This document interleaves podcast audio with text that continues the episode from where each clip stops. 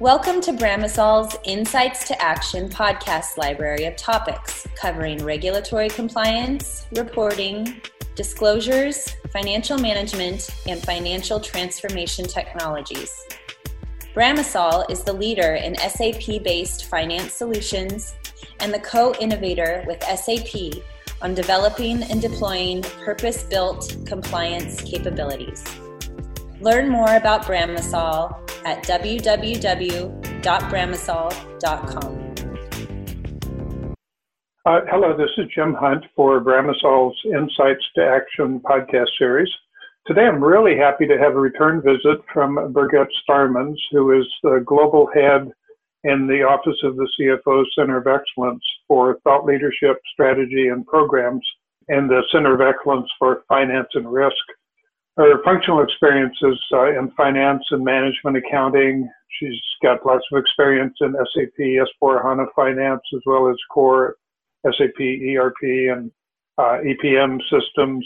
She has over 30 years of experience across Center of Excellence issues and solution marketing, solution management, strategic customer communities, uh, and management consulting organizations. So today, we're going to have a real interesting discussion on machine learning and specifically how it applies to finance and risk teams. So, Birgit, it's really great to have you again. Thanks for joining us. Thanks, Jim, for having me. So, so Birgit, can you start by giving us an overview of uh, machine learning? Sure thing, Jim. So, machine learning is actually part of the overall AI category or artificial intelligence. So, when we think of that, the first category we normally think about is the rules based, but that's basically going in and doing a configuration of these are the particular rules, and we're going to keep executing them. Unfortunately, most companies, after an implementation, don't ever go back and take a look at those rules. And as the business environment changes, then uh, the rules no longer apply or they apply in fewer fewer percent of the cases. So that means basically the finance and risk teams actually have to spend more time on exceptions because again, the rules are very rarely revisited when it comes to the post implementation, just getting the system live. And yeah, that's great. Now we're going to continue to go. Um, but that also means that as time goes by, those rules are less valid. So th- this is one of the reasons for using machine learning that it's not necessary to revisit them. Another category is the whole robotics automation. We're seeing more of a move towards bots, but basically that's more like a think of it like a an Excel sheet macro where you've got certain rules that you just execute periodically, and it's a whole set of rules. So it's really a package of information what machine learning actually does is it learns. So in a in a way it's a little bit of a black box because it learns from prior transactions that took place. So whether it's accounts payable or accounts receivable, these are the ways that I would clear an open item. And sometimes it's two way matching, sometimes it's three way matching. And a lot of times, finance teams spend a lot of time just looking at those various transactions and doing that manually. And even if there's an automated job, um, again, going back to the idea of rules over time become less applicable, then they're doing more and more exceptions. So, what machine learning does, it takes a look at those rules, but then it also takes a look to see how a human person went and handled those exceptions. And it then learns from that. So, that does not mean that it creates rules that it puts into a configuration table, but basically, it's part of the algorithm that it has learned from these things and applies the actions that a human being actually took for those exceptions and then it can basically take that into account and clear more items and therefore reducing the number of exceptions that finance and risk teams have to deal with. So it, it kind of starts with that uh, base of rules, but then it shadows the expert and mimics the changes they make and then incorporates those, and that's how it learns. Exactly. It's almost like a human learning, right? So you get certain parameters when you're a kid. Uh, don't touch the hot stove ever. And then yeah, as you learn, okay, well, I just turned it on. It's probably not that bad if I have to you know, remove a pan or do something. Um, and then later on, um, it gets hotter, then you know you really shouldn't touch it. So there's basically kind of a, a, pattern of, of progression. And then as you grow up, you start learning what you can and can't do. It's the same thing with machine learning. As human beings, we don't have a set of rules that we consult every time we're confronted with that same stove. So, yeah, the machine learns in the same way. And yeah, it doesn't create a checklist. I mean, it does, I guess, internally, but not, not something that I can go back and configure necessarily. And uh, it, it's able to essentially take that learning and apply it to um, forward-looking new situations. Your, your hot stove example is intriguing. If if a kid learns not to touch the hot stove, that's pretty transferable to don't touch the hot radiator or the hot barbecue, that kind of thing. Exactly, exactly. And there are so many situations on a transactional level where you have to basically clear an open item. And yeah, I used to kind of joke, how many ways can you clear an open item? Well, the answer is there's a lot and there are a lot of different things that can go into that um, just on a transactional letter, le- level. So basically uh, do i have to deal with currency conversion? Is that an exception? Or is a customer paying for three different invoices or four different invoices or just one? And how do i match that up? So those are usually the things that a person has to deal with but if the machine understands those rules and has learned how to apply those rules over time then that basically reduces the exceptions and then the finance and risk teams actually have more time for dealing with the true exceptions such as collections and disputes um, and not just on a transactional level and they can add more value to the business that way. So so what are the benefits the key benefits? I assume speed is a big one but i bet there are a lot of other ones too. Yeah there there are definitely a lot of other benefits. Um, so uh, basically also reduced error rate because if you look at manual transactions that doesn't mean they're error free because we're all humans and sometimes mistakes happen. So things are not only faster and more automated, but we're actually reducing the number of errors. Um, the other really cool thing is that it's not just the transactions and the associated master data, but machine learning can also take into account other items such as non-structured data. For example, a PDF comes in as part of payment advice, or there's a PDF of an email, or the email itself comes in. So being able to take that, for example, in the payment advice situation, and apply that as well. So just because somebody sent back a PDF as, was part of their payment doesn't mean that that becomes an exception that has to be dealt with manually. So basically, it deals with that as well. And we're seeing more and more applications of this. I mentioned earlier accounts receivable, accounts payable. One of the big ticket items is GRIR or goods receipt invoice receipt reconciliation. That normally takes a really long time. And thanks to SAP HANA, um, in the back end, it does not normally take that long anymore. We can actually do that in a matter of minutes. But at the same time, we don't want a lot of exceptions to fall out because of things that you know, could have been learned and could have been dealt with um, ahead of time. So we're seeing actually really good um, results uh, from our customers when it comes to not only accelerating the processes but also reducing the error rate.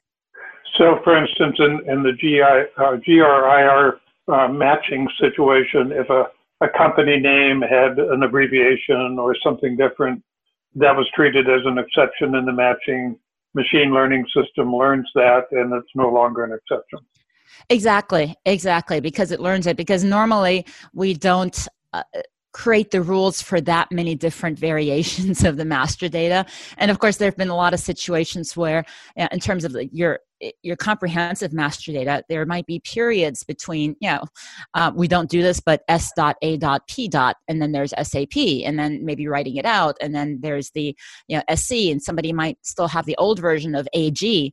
So at some point, though, the machine learns that. So that's more of the learning episode scenario not so much i'm going to go and recreate those rules to deal with that but that's something that a machine would learn but that's a really good example jim uh, and then um, those are kind of in the moment process flow. But you mentioned uh, when we were setting this up that machine learning can be predictive as well. Can you expand on that a bit? Uh, yeah, definitely. Because when we look at predictive, this is really, in a large part, part of the whole planning and budgeting process or making a decision for the company. So, um, a lot of times in predictive, we have uh, in analytics a lot of great tools such as the um, what if analysis and simulations and things like that. But the beauty of machine learning is that it can actually help uncover um, hidden trends. And we see that also in things like uh, business integrity screening, where, yeah, we're looking at fraud and what are some of the different scenarios that can happen. But when it comes to predictive items, for example, we expect certain revenue to come in. And we might have that in a system where that could be processed in a sales order, but a sales order doesn't have a financial entry yet. It doesn't have financial entries until there's a goods issue and until there's an invoice to the customer. But looking at the sales orders and contracts that are out there, um, the system can actually see what the anticipated or predictive revenue would be. The same is true on the payable side. What is my predictive spend? And actually, how does it break down to different levels, such as cost center levels? So I can get, actually get predictive um, balance sheet and P&Ls based on some of the information that's already in the system. Um, then seeing some of the trends that are behind that. You know, is there a monthly trend? Is there a seasonal trend for some retail organizations? Um, right now, with the shelter at home, there's probably a whole different trend in the way that customers purchase and services are provided. You know, we're all using more services at home um, than we would previously. So, taking those kinds of seasonalities and some of the trends into consideration um, really has a lot of value. And one of my favorite examples, and I think I used this more than once, is the whole M&A scenario, the mergers and acquisitions, because it would be almost impossible for a machine to go through or a human to go through and say, well, all right, these are the different scenarios that are possible, and there might be 50 or 60. And they have certain drivers that they can manipulate, but to do a traditional um, non-machine learning oriented uh, what if analysis then you know the drivers have to be changed every single time and there is not often the bandwidth of the teams to actually take all of those different steps. So then they end up doing a pre selection. So, of these 50 things, I can only really evaluate 10 to 12 in depth. Well, with machine learning, by automating how those drivers might be considered, I can actually evaluate all of these different scenarios. And that way, there's no opportunity loss because I pre-selected the wrong 10 to 12 items but the machine can actually look at various ones and this is definitely just as input to a human decision so we're not trying to say that um, this has to be posted automatically but there's nothing that can replace the human element when it comes to that. So there's more information and better and more supported information to make a decision. But what is that financial impact of buying company A versus buying company B, or buying company C versus making my own product, and what are the costs associated with that. So, really being able to look at all the scenarios, not a pre selected ones, is actually a really key component of this. And then again, taking a look at the at the trends and applying those to those drivers as well. That's really fascinating, and and I assume that you can also like narrow the um, the gap between the prediction and the actual so that you can model various scenarios kind of widening and narrowing uh, your scope? Definitely. Definitely. It's always um you know those parameters yeah if you have a certain amount of things you can also always set the parameters or you can have it evaluate everything and just actually from a human standpoint say okay well these are outliers anyway or here's my low risk versus high risk scenario. So and that depends on how those drivers are set so you're very right about that. That's great. So, well, so as we near the end of our session today, I mean, I've got a question. Why isn't everybody already implementing machine learning? Uh, there's a fear of the black box. Seriously, it's. Um, I think sometimes there's hesitation because there's a question. Well, what is it doing? And I've configured these rules. Um, but you know, going back to that example I used earlier, as humans, we learn a certain way, and we don't usually go back to a checklist as we grow up and we kind of grow into the experiences that we all have as human beings.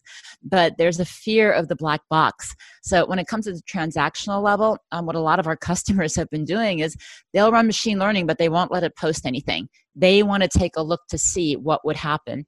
And you know, if you run something like a cash application you know, here are the, all the exceptions i would have had. If i run machine learning on this here are the amount of exceptions that i still have to deal with but these are all the ones that i don't have to deal with. And then as they see that those are actually the decisions that a human being would have made they start allowing within a certain tolerance level to allow the machine to post it automatically. So most customers start out by wanting to see what it would do um, and then going going on and saying, okay, I'm just going to post this automatically because I trust the system enough. Um, and then also as scenarios and business situations change, there's a question also that comes up: Do I have to retrain it? Well, no, because it's experiential learning for the machine. So you don't have to retrain it because as different um, parameters take place, for example, sheltering, um, things change in the way that exception handles cha- are changed, and the machine continues to learn. Now, if you buy a whole new company, you might want to just start from scratch and retrain the whole thing, but you don't need to keep retraining it it's not continuing it, it is actually continuing education where it learns as time goes by and then in predictive scenarios you certainly don't want uh, it to basically just post something. So I think there's more of a comfort factor if it sees, oh, okay, well, this driver was changed in this way to come up with this outcome. So being able to take a look to see how those drivers have changed is really helpful also. But again, there's nothing like the human element to actually evaluate that. We wouldn't want a machine saying, well, you are now buying company D.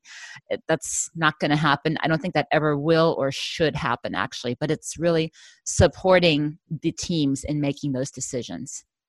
Interesting. You know, it might be a bit of a stretch to use this analogy, but as you were describing that, it occurred to me it's it's a lot like um, autonomous self-driving vehicles, uh, where we might buy one, but then we get in and, and clamp our white knuckle grip on the steering wheel because we're afraid of what it might do, and that it takes a while to learn that it it knows how to navigate. It knows, and we'll let let it go little by little until we get confident that it'll take good care of us it's actually not that much of a stretch. And you know, since I live in Mountain View, I see a lot of self driving cars. I mean, not even, oh, actually, in all of Silicon Valley, I see a lot, but they all still have drivers behind the wheel. Um, that being said, yeah, there are more and more stories of somebody really doing emails and keeping their hands off the wheel as they become more comfortable but I'm seeing a lot of that. And actually, this is a great little story. I was out at lunch uh, yesterday in Mountain View, and they've closed certain streets off to traffic just so re- restaurants can expand into the sp- into the street for outdoor seating as they reopen. And there's this little machine. It's a little bit of a bot that's just like chugging along. Well, it turns out it's a delivery bot for certain restaurants um, and they're expanding the number of restaurants that do that for at-home delivery. And it's actually a machine that does that. And it's actually really cute to see it react to even pedestrians because it'll slow down or stop if a pedestrian gets in front of it because they didn't notice it. Or i saw it crossing the street and it would actually hold off um, when it sensed a car coming and it would stop before it would keep going. So it was actually really fascinating to see um, kind of on a smaller scale than a car to actually see it be aware of its surroundings. So that was actually really cool.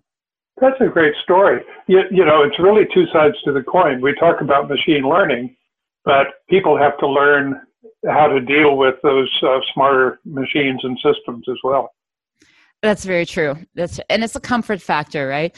I mean, years ago we didn't. I mean, when I started consulting back in oh, 1990, um, we didn't have cell phones, right? So you agreed to meet somebody, and uh, yeah, you better be there because there's no way to reach them, right?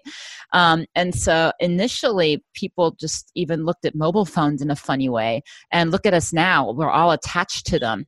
So it takes a while of getting used to it, but then you start to see the benefits, and then you, become more and more comfortable with it. And then, of course, you end up not being able to live without it. Yeah, that does not mean machines are going to take over the world, but yeah, they definitely help. And you know, just one last question. We can maybe you can do a minute or two on this, but I'm wondering, you know, our audience, if they're interested in moving their company toward implementing machine learning, what are some of the first steps that they should take in order to get into it? I would say, um, as with most implementations, start with one scenario because what you don't want to do is say, okay, well, these are the 10 scenarios that I'm going to implement right now. Um, but then if you don't understand it and you set things up a certain way, then all of a sudden, if you decide to change it, then you have to do it over 10 different scenarios. So I would say the first step is to decide where you've got your biggest pain point and probably start with a transactional and maybe a very simple predictive right so yeah, i'm going to deal with these open items let's say cash app for receivables or GRIR and keep it very specific to that because on that first project as with any implementation you learn a lot. So even if you're an old hat at sap implementations um, because it, this works a little bit differently then okay i'm going to go find the rule and just change that configuration it's a little bit different um, yeah and again you can always start from scratch and retrain the machine during during the testing phase. So it's not that you're stuck with anything um, but start with one just to get that learning before you expand into others. And then for predictive also start with something very easy. Um, you know, maybe predicting cost center spend you know, instead of going whole hog into the here's the corporate balance sheet predictive um, this is what it's going to look like but yeah let's start at the cost center level and start with that and look at spend right? And then maybe start with profit centers and look at the potential predictive revenue and the cost associated with that. So again i would say low hanging fruit Um, I think right now nobody has an appetite for huge implementations anyway, but you learn a lot and you can show a quicker benefit. Um, yeah, of reduced error rate, of quicker automation, of freeing up your people to do more value added activities. But yeah, take it one step at a time is would be my advice. Great advice. Uh, Birgit, I never fail to learn new things whenever I talk to you, and I really appreciate it. Uh, thank you for being here with us today. Thanks so much for having me, Jim. I enjoyed the conversation. Thank you for listening to this episode of Bramasol's Insights to Action podcast series. We hope that you found it helpful. To ensure that you never miss a future episode, you can subscribe to Bramasol at iTunes or wherever you get your podcasts. For more information about Bramasol and detail on our solutions for compliance optimization and financial transformation, please visit www.bramasol.com or email us at info at bramasol.com.